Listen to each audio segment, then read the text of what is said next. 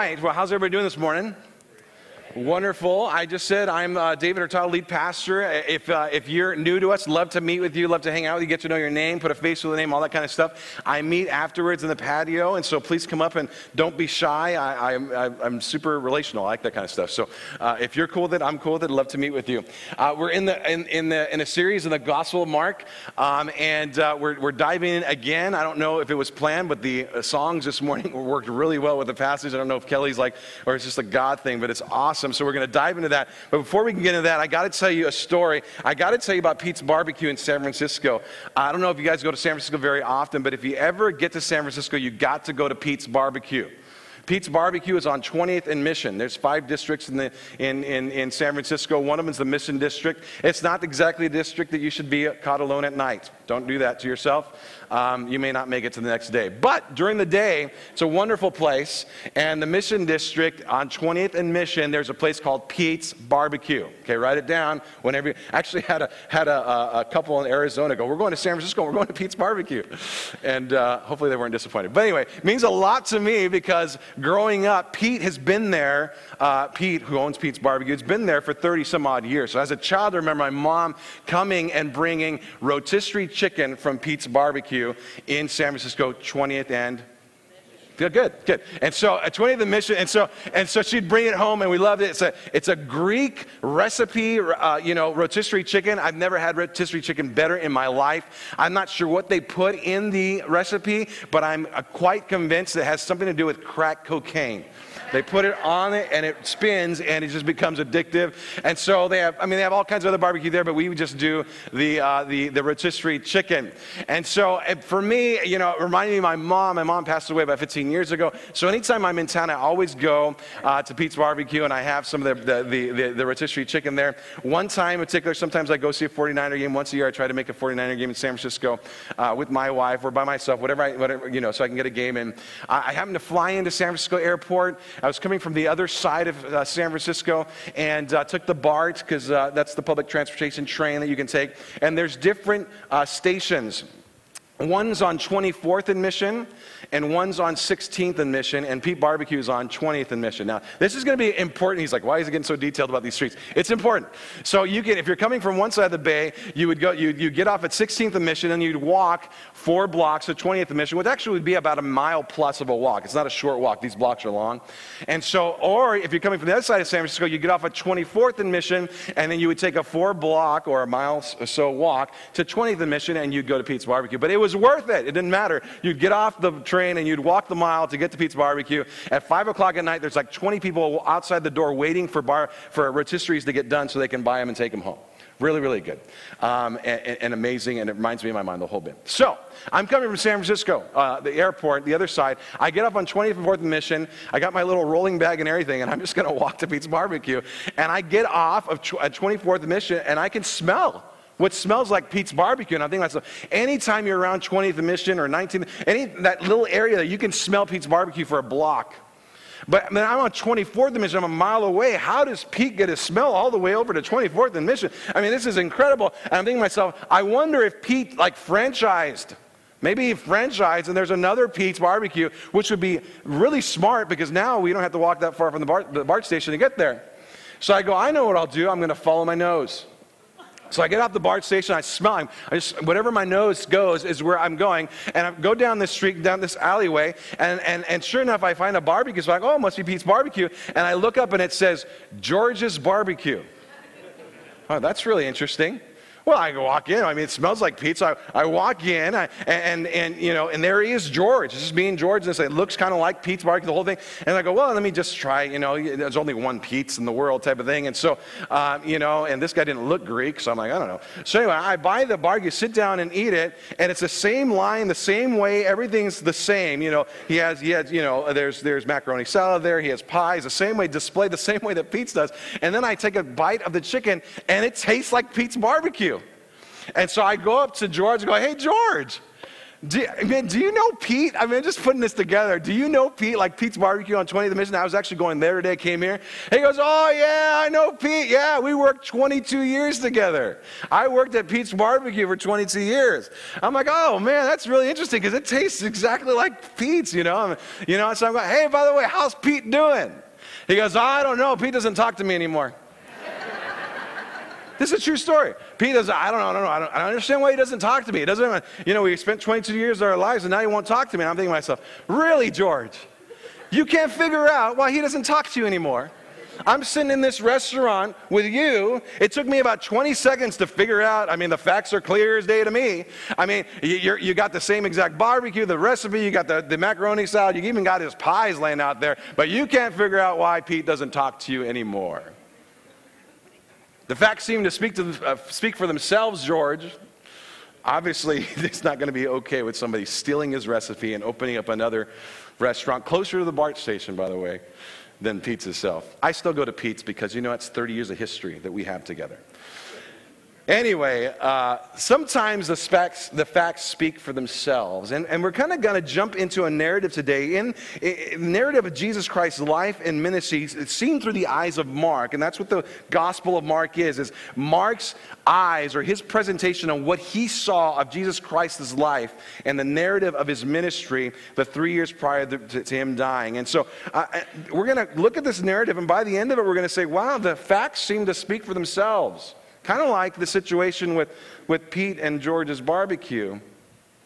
The facts speak for themselves. But before we get there, before we get to that very end point where the aha moment comes, we're first going to look at some validating factors of Jesus, the Jesus movement. I call it the Jesus movement because we're 2,000 years later and we're still running with it. I mean, here we have a building built on this concept of Jesus Christ and the gospel of Jesus 2,000 years after he walked on earth. It's a movement. So, what validated this movement? Uh, what were the authenticating factors uh, for Jesus and his cause? Uh, what makes Jesus' ministry so compelling? Maybe you consider that. Maybe you're a, a, skeptic or somebody who's a seeker or somebody who says, Yeah, I'm not sure about this whole religious thing, but I do find it rather interesting that 2,000 years later, people are still following this thing. What makes this thing so compelling? So we'll look at that today.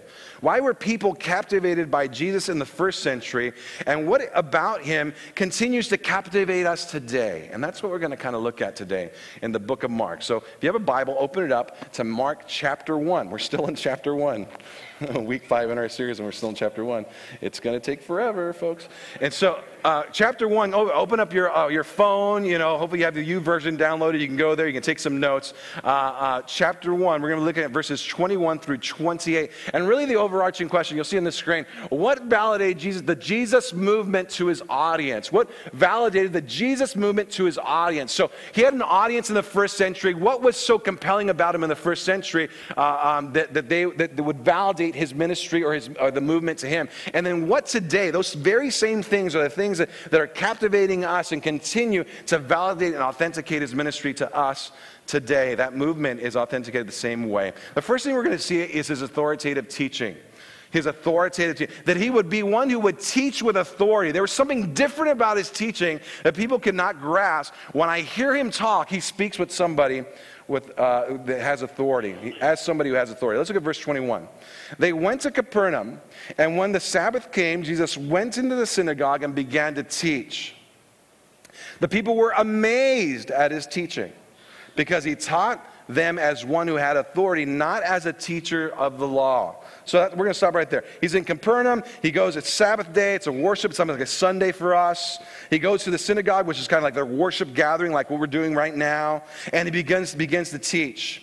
And the people listen to his teaching. They're amazed at what he says. So much that they would say, man, this guy is speaking as one who has authority, not as the teachers of the law, not like the regular teachers that we usually hear. He speaks with one who, as one who has authority. So what validated Jesus' movement into his audience? Number one, his authoritative teaching. So let's, let's just kind of dig in. We do this every week. We kind of dig in to go deeper and what's going on. And we take the Bible, we put it up high. It's kind of our thing here. All right, so when you come, you should expect I should open this thing up I want to learn. I want my mind to be engaged. I want to get, uh, get deeper into this thing. And so we're going to kind of tear it apart and look at those first two verses. What's a synagogue?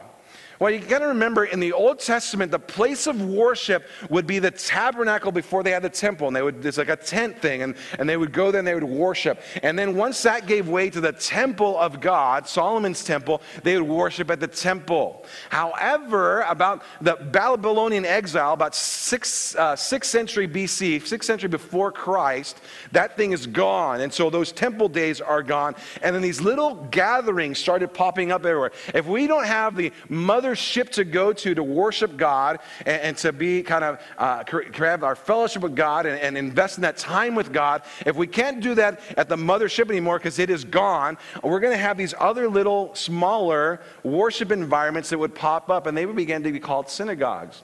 And that's what carries over into the time of Jesus. He's kind of like a church almost. Like we come here, we worship God together, we, we review teaching of His Word, almost the same exact thing. In fact, m- many would say that we model our church service or our church gathering, what we do together, because of the synagogue um, um, uh, kind of pattern that we saw before us. So the mothership is gone. They're gathering in smaller settings because they don't have the mothership to go to. And so these would be in houses, they'd be rather plain. But this was the only place. You got to think back. I'm going to put myself into a first century setting now. All right? Uh, this would be the only place that I got to interact with the Word of God. Why would that be? Well, today I got up three weeks ago and I said, hey, it's the new year. You guys should read your Bibles. Why don't you get on your phone and download the YouVersion app? Remember how many of you guys did that? Raise your hand right now, accountability time. One person, thank you. You guys are horrible. I'm just kidding. so, anyway, the point is we can go on our phone and within 15 seconds we can download the entire scriptures to our phone for free. All right? But in those days, that wasn't the case. If I had my own copy of uh, the Holy Scriptures, you know how, how, how much that would cost me to get that? The majority of people didn't even have a copy. So if they wanted to interact with God and hear words from God and kind of invest in this relationship with God, they were going to have to go to these smaller settings, these synagogues, where they could worship God and hear His word. All right? A little different than us today. Hopefully, uh, you are practicing and trying to get into a rhythm where you're reading the Bible for yourself. We try to encourage that. I'm not just the, the person that tells you what to think and all that. No, no, I want to teach you how to think so you can go and read it for yourself and get things out of it. All right, so anyway, that's what's going on in the synagogue, uh, little smaller places of worship where you can engage with God. Now, there was this thing where they would call it a certain, uh, a certain part of their, uh, of their gathering time. They would call it called the, it was called the freedom of the synagogue. What it meant was that somebody in the audience, if you were uh, schooled or taught or, or, or you, you have some background that would educate you in the scriptures, that you would be invited to come up on, uh, you know, here would be on the stage and present and teach. So uh, this is not unlike when I have Matt or Brian or somebody teach uh, on the stage. You know, have some background, they've done some study, whatever, and they present the Word of God. Or I myself am doing that myself. Um, uh, but this this idea of the freedom of the synagogue, if there was a traveling rabbi that would go through town and he needed to go to church on Sunday or he needed to go to Sabbath, he would go to uh, on Sabbath. He needed to go to the synagogue. He would go to the local synagogue. He would sit there, and they would go, "Oh, you're a traveling rabbi. Maybe you have something to say to us in our congregation. Why don't you?" Stand up and say something. And so this was, this is very, it was a part of the service. It was, it was built into the whole thing. All right? And so when Jesus gets up and speaks in a synagogue, it's actually something that would be uh, not unheard of. It would be like, oh, we heard about you. You just made a guy who was blind see. We'd like to hear what you have to say. I heard about you and you turned the water into wine. That's pretty amazing. Why don't we have him say something? I'd like to listen to that guy who can do that kind of stuff. And so he would